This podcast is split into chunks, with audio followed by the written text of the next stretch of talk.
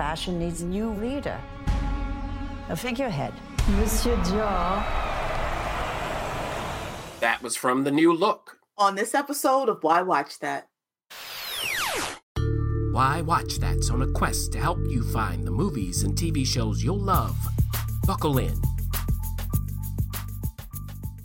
After the Second World War, France is in a fight to redefine itself post occupation, and Carmel Snow, the editor in chief of Harper's Bazaar, who's played by Glenn Close, has just the thing to bring about the dawn of a new day.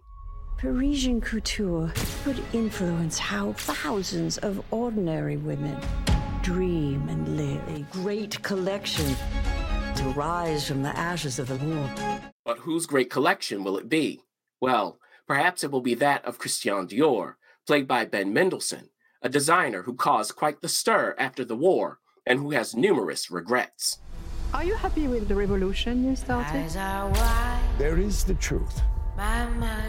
But there is always another truth that lives behind it. And that hidden truth revolves around Dior's work as a designer for Lucien Lelong, played by John Malkovich.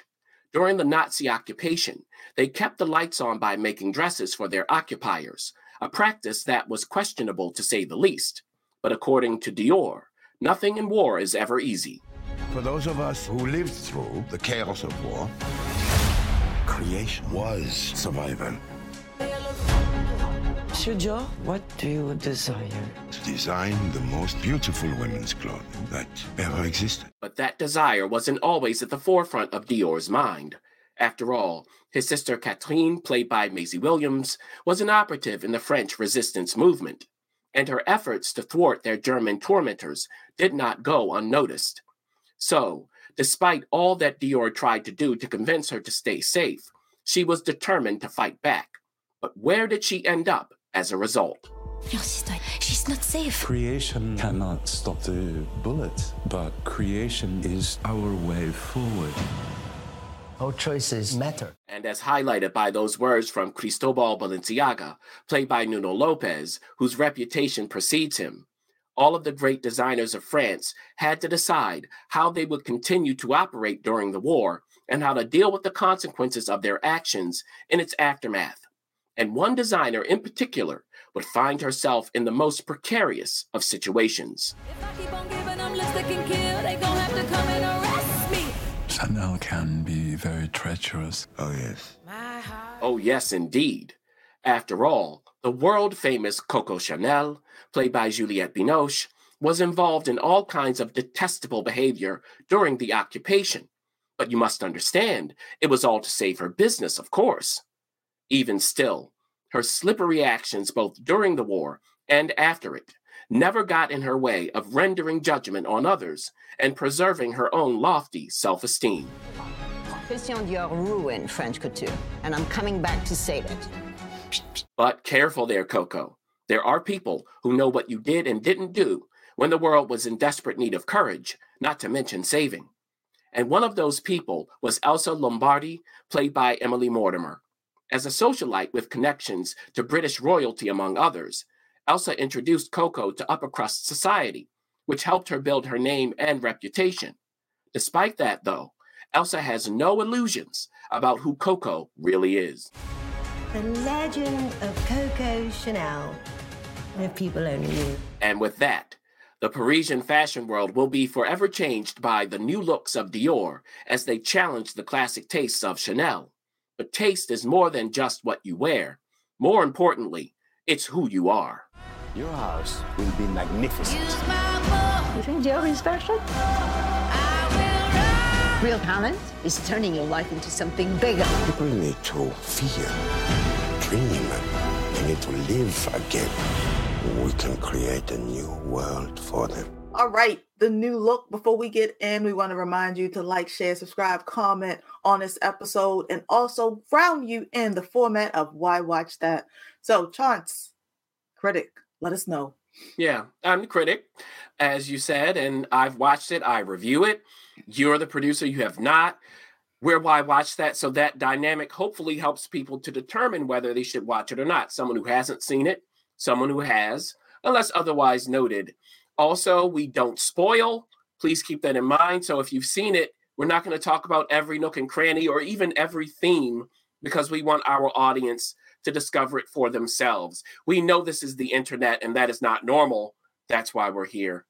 So, with that said, producer, please tell these people how they can access the new look. Yes, so the new look is brought to us by Apple TV Plus and will be available. The first three episodes will be available on uh, February the 14th Mm, of season one. It's a new show.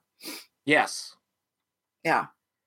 And we saw what it's about. Now, tell us this, producer, Mhm. based on that plot summary, are you interested? Because you do have some connections to the fashion industry. Yeah, I am. It is it's what's most interesting to me is the fact that creatives decided to use their art as a form of rebellion during the war. So Or that did they? or did they? At least that's what we that's what we think. Um, well, I'm curious to see if they did. Is that what we think? Were you paying attention to Coco Chanel? Well, Coco was an exception. I called her an exception. I feel like everybody else was, was on one trade and she was on her own. Look, okay. I did not know this story because it is Hmm. inspired by true events. And I believe in 2011, there was some classified documentation about Chanel that was released, declassified Mhm, to be specific. So that's kind of what they're dealing with here. mhm. And the thing about her story, first of all, you get Juliette Binoche to play her. So, okay, that's going to work. Mhm. And in focusing on her as an audience member, you have to understand her perspective, even though it's detestable. Mhm. It's an it's an interesting uh, task and question and presentation for this show to have, because I was uncomfortable understanding her. Mhm. I had to keep reminding myself, wait a minute, no, uh-uh, no, you were collaborating. Right. Yeah. Yeah. It's like what? Yeah. When you. Yeah. Yeah, and if you make it all the way to the end, there's this scene where she kind of says to, because she has uh in her business, she has two business partners, two brothers who are Jewish. Mm-hmm. Mm-hmm. Yeah. So now this is Coco Chanel. If you don't know Coco Chanel, she wants everything she can get. So imagine what she might be doing during World War II in France. Mm-hmm. Now she did close her doors at the start of the war and refused to sell to, you know, the Reich. Mhm. Hmm. So you'll you'll see how that plays out. So there's this ending scene, well, toward the end, it's not an ending scene, but it's toward the end of the show where she kind of tells one of these brothers the deal. And I'm looking at her like, first of all, I was like, wait a minute to the show. And then I thought about it again. I said, no, there's a reason why this is in here. it's ridiculous what she says. Absolutely Mm. ridiculous. And you know, I hate the group stuff. Mhm. In this case, one group has an argument, Mm. it ain't hers. Mm. it was crazy. It was crazy. Mm. But it's there to again, if you're paying attention, remind us who this woman It was is. according Yeah. to the show. Right. Right. Right. Now, with that said, back to you because I'm a, I'm getting carried away. Would you watch this based on what you saw? I would check it out. hmm Yeah, Yeah. for sure. And that is important because what I will say is if you want to check it out, you have to have a bit of patience. Okay. In a moment, I'll come back to that. But this was created by Todd A. Kessler, who wrote for The Sopranos. Okay. Okay.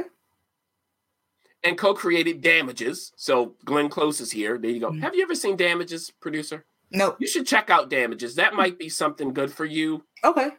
Yeah. Damages wasn't perfect. Um, but you know. And he also co-created Bloodline on Netflix. Oh. mhm. So Damages Bloodline shows that I respected but didn't love. Mhm. I would put that way. Do I have the same feeling here? Hmm. Hmm.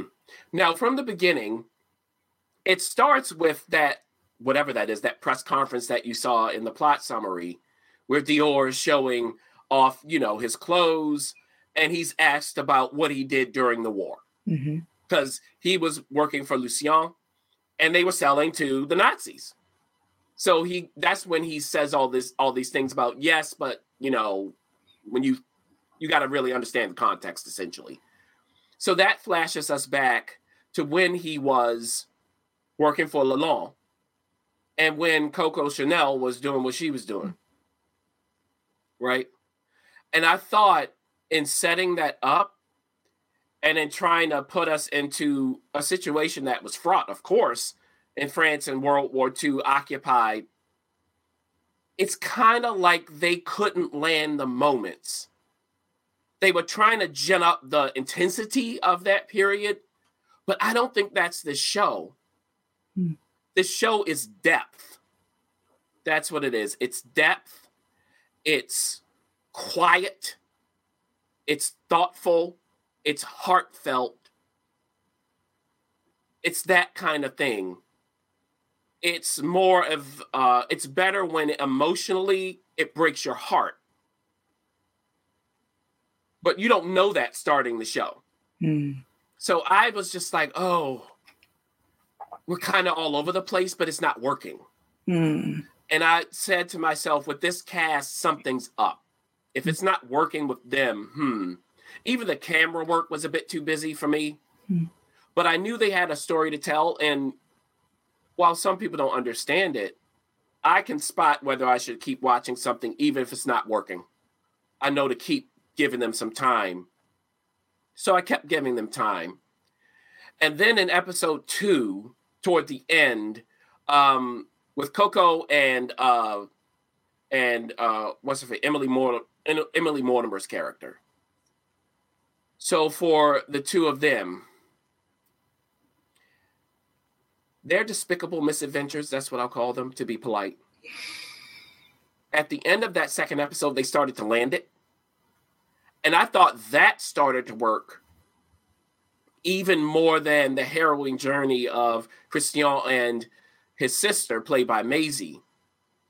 But that, I mean, because she's in the resistance. So that's a part of the opening as well, where she's with her boyfriend and their friend and they're part of it and how you orchestrate it. How is she going to send messages and that kind of thing?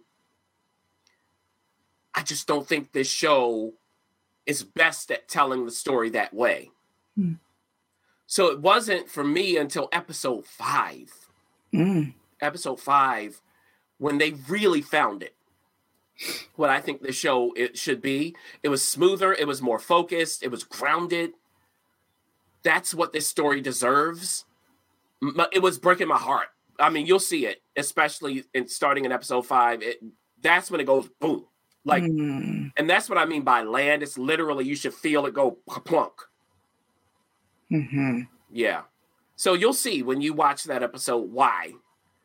And that's really when the cast starts to earn their money. Mm. You put these people in here for this. hmm Okay. Maisie, I think, um, you know, if if you watch Game of Thrones, you watched her really grow up in front of the camera.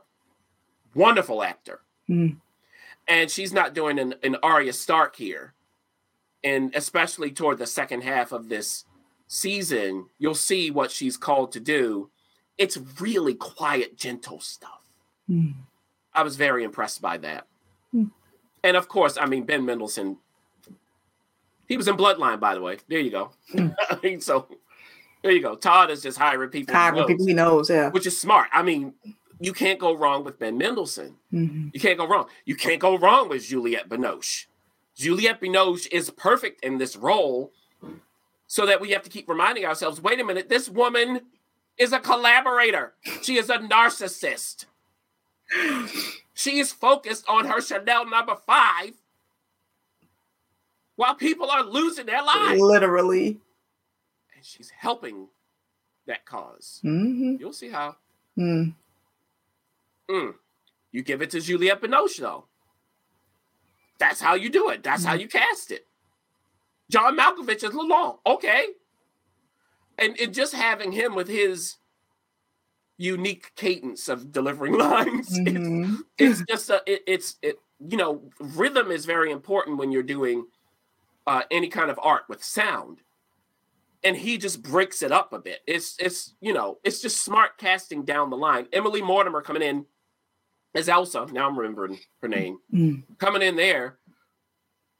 Who would be a friend to Coco Chanel and know what she's up to? Mm. You give it to Emily Mortimer, she's going to do it. Mm-hmm. You'll see what happens to her.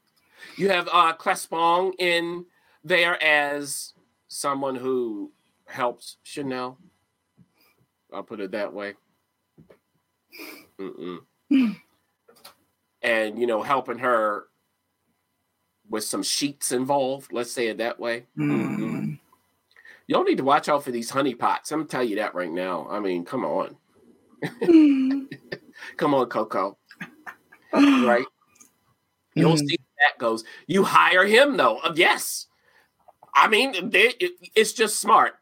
Glenn Close, by the way, if you're looking for her, she comes toward the end of the season.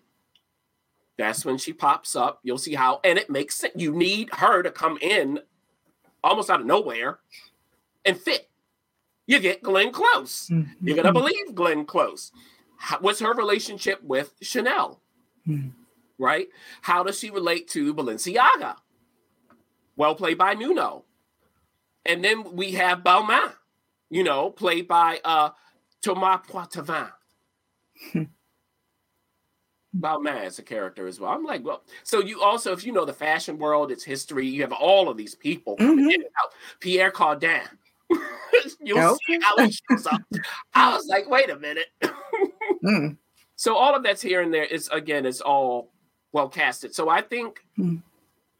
if you're interested in this at all, you do have to be patient. I cannot tell you that the first three episodes will be enough. Because again, it wasn't until episode five where I went, oh, here we go. And then from then on, yes. Mhm. From then on, yes. Because the themes here are so big, you got to give them space. Because there is a question of if you're in an occupied situation in a war, what do you do? What's the line between being a traitor and being someone who needs to survive? What can you do? Mhm. Either way, there's risk. And there's a cost if you fight for freedom. There's a cost to everything. If you don't, or if you do things like Chanel, the hubris of excuse making. Mhm. Like, what kind of mindset would it be to be able to justify your actions? There are people in this show that do much less, really are blameless, but blame themselves. And this woman. it's ridiculous. Mm. Right? And then also trying to make sense of all of it. Can you? Mm. Will you ever be the same? And can you move forward? There's a necessity to that. That's what the world needed at that time. So overall, again, the second half is better than the first by far. Uh, but after finishing it, I would say that it was enough. They did enough in the second half to justify this, and, and I'm glad that I did finish it for that reason. Mhm. So, producer, with that said, are are you going to watch this because you will have to pay attention? Mhm. I know that's a question for you and for Mhm. others. Mhm. Yeah, I mean, but that's obvious that you'd have to pay attention. Yeah, for this, absolutely. um, maybe it might be something that I um consider. I mean, it is on Apple TV Plus, so I don't have to do too much work to get it. Um, Meaning you have your own account. yes, I have my own. See, the euphemisms of the producer, please don't. she is the euphemism queen.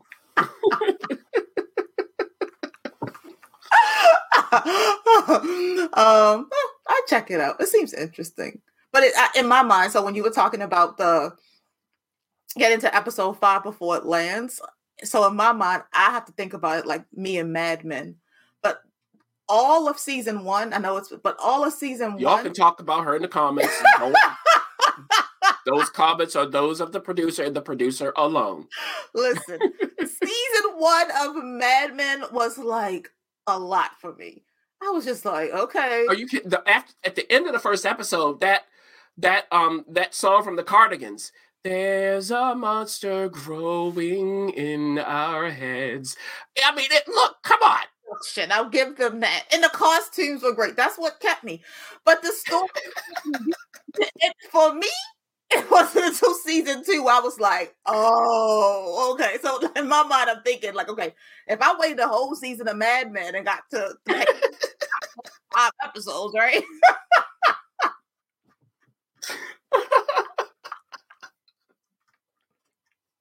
That's right. Send your comments to producers way. but yeah, you yeah that for me. No, you know I, this is my opinion. No. Is it um a considered opinion? Yes. Am I some rando on the internet who said, "Hey, let me just talk about this"? No. I have a degree.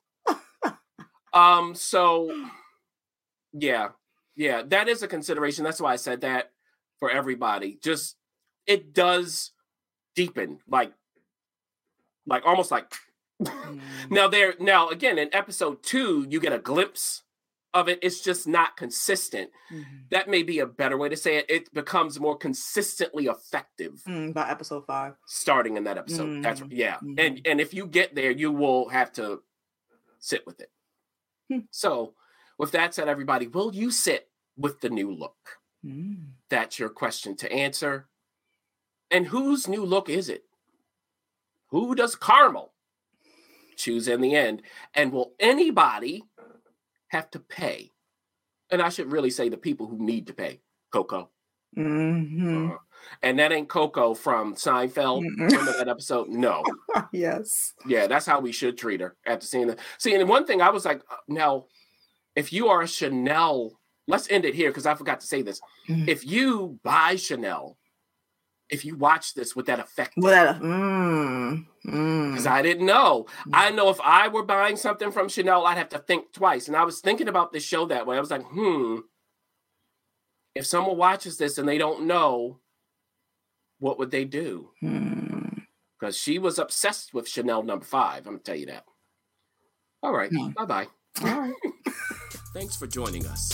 For up to date info and to share what's on your watch list, be sure to follow us on Facebook, Instagram, YouTube, and TikTok at Why Watch That, and on Twitter at WWT Radio. Also, you can visit us at whywatchthat.com. And while you're at it, don't forget to go ahead and rate Why Watch That Radio on iTunes. Let's keep the conversation going.